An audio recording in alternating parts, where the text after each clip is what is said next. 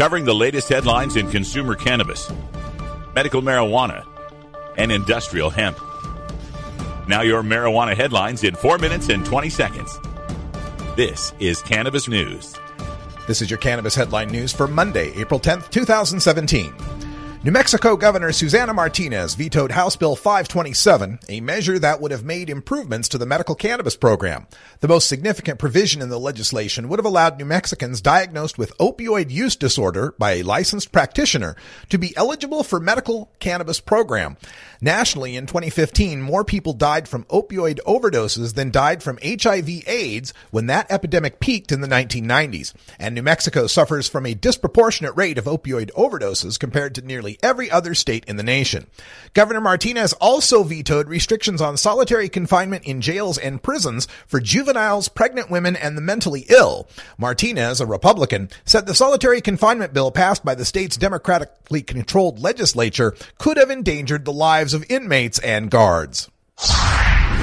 Dozens of companies selling ancillary products and services in the marijuana industry were purged from mainstream payment processors like PayPal, Stripe, and Square in January and February. Entrepreneurs say it happened at around the same time that the Trump White House suggested federal enforcement against recreational marijuana might be increased and after Attorney General Jeff Sessions described the legal marijuana industry as violent.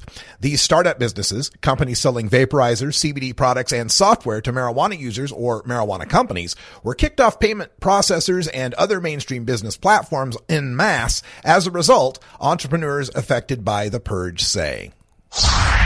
President Donald Trump's administration sent more signals last week that it intends to enforce federal laws against marijuana use, yet advocates for legalizing the drug are still trying to sort out exactly where Trump himself stands on the issue. Representative Steve Cohen suggests they should look to Jared Kushner for clues. Quote, it comes down to WWJD. What would Jared do? End quote, the Memphis Democrat said. Com- Kushner is Trump's son-in-law and one of his most trusted and influential advisors. He's married to Trump's daughter Ivanka and is seen by many as someone who brings a moderate sensibility to the White House and a steadying influence on the commander-in-chief. Kushner's position on marijuana legalization is unclear. He doesn't appear to have ever made any statements pro or con on legalized weed. But Cohen has a hunch he's an ally, saying, quote, how can you be 36 year old and grow up in New York City and be for having people jailed for marijuana? End quote. Six-term Democratic U.S. Representative Earl Perlmutter is entering Colorado's race for governor in 2018, saying he can do more for Colorado at home than he can in Washington. Perlmutter formally announced his candidacy at a rally Sunday in Golden, Colorado, and quickly established himself as the frontrunner in the Democratic primary. Colorado's Democratic Governor John Hickenlooper is stepping down because of term limits. Representative Perlmutter has introduced legislation to increase marijuana businesses' access to banks and co-sponsored other cannabis reform bills, according to the Marijuana Moment newsletter. Quote, the Trump administration, coupled with the gridlock that exists in Congress, really is causing things to go backward, Perlmutter said in an interview. I feel I can provide more service and leadership at home than I can in Washington, end quote. Members of a Maine legislative committee were divided Thursday on a bill that would prohibit hospitals from rejecting organ donation recipients based on their use of medical marijuana.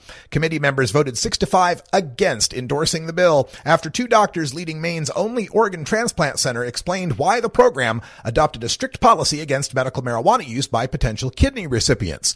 During the past decade, two patients at the Maine transplant program at the Maine Medical Center both marijuana users, died from a rare lung disease caused by a type of fungus occasionally found in marijuana, possibly because their immune systems were compromised. LD 764 would have prevented Maine Med from rejecting would-be recipients based solely on their use of medical marijuana. Six other states require transplant programs to treat marijuana like any other prescribed drug.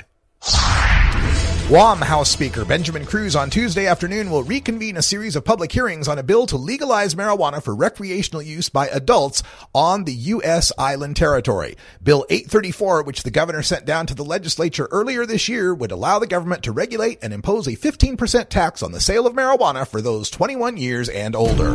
This has been your Cannabis Headline News for Monday, April 10th, 2017. I'm Russ Belville.